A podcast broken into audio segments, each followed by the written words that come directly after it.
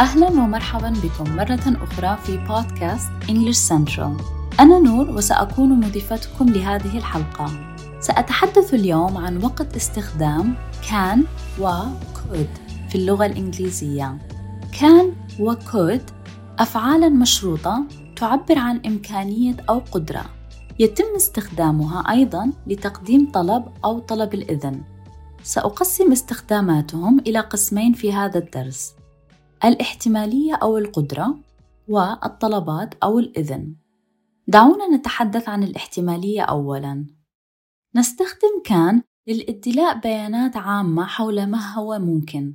على سبيل المثال A bee sting can cause pain. لدغة النحل مؤلمة في بعض الأحيان. It can be very hot here during summer. يكون الجو حارا جدا في بعض الأحيان في الصيف. صيغة الجملة الأساسية لكان هي الفاعل زائد كان زائد الفعل الرئيسي. دائما ما يكون الفعل الرئيسي هو المصدر المجرد أي بدون to. لا يمكننا أن نقول I can to swim for a mile. يمكنني السباحة لمسافة ميل. يجب أن يكون I can swim for a mile. يمكنني السباحة لمسافة ميل. نستخدم could لإظهار أن شيئا ما ممكن لكن ليس مؤكدا. على سبيل المثال They could come here after the game. ربما سيأتون وربما لن يأتوا. She could win a prize for her work. ربما ستفوز وربما لن تفوز. صيغة الجملة الأساسية لكود هي نفسها أيضا. فاعل زائد could زائد الفعل الرئيسي وهو أيضا المصدر المجرد. عندما تتحدث عن المستقبل استخدم كان للإشارة إلى شيء مؤكد حدوثه. على سبيل المثال You can get sunburn if you stay out in the sun for too long.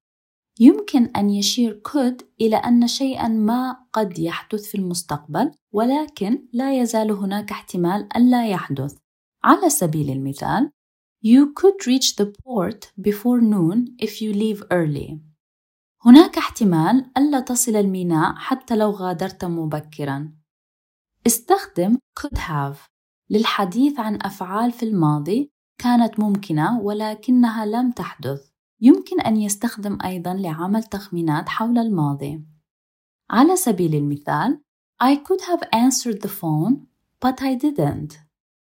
It is 11 p.m. they could have gotten lost on their way here.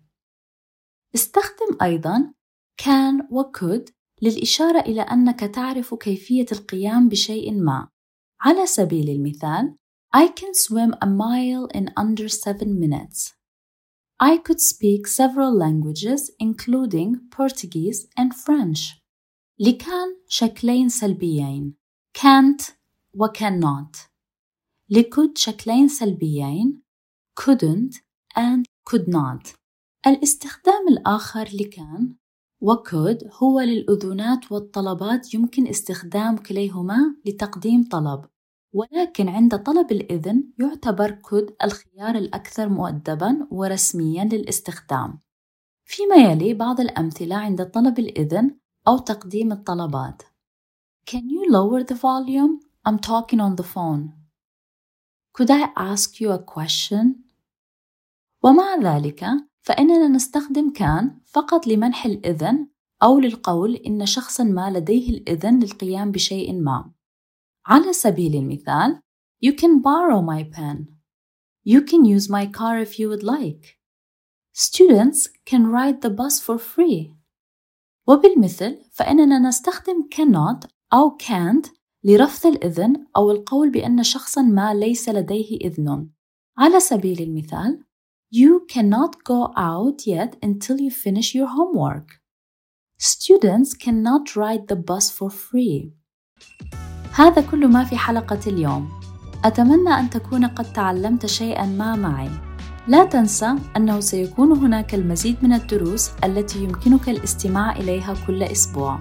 قم بزيارة موقعنا www.englishcentral.com أو قم بتنزيل تطبيق English Central إذا كنت تود معرفة المزيد حول قواعد اللغة الإنجليزية إذا استمتعت بهذه الحلقة فأضفنا إلى قائمة التشغيل الخاصة بك أو أنقر على حفظ في حلقاتك. شاهد وتعلم وتحدث وأنطلق مع English Central. سأتحدث إليك مرة أخرى قريبا. شكرا لك على الإنصات.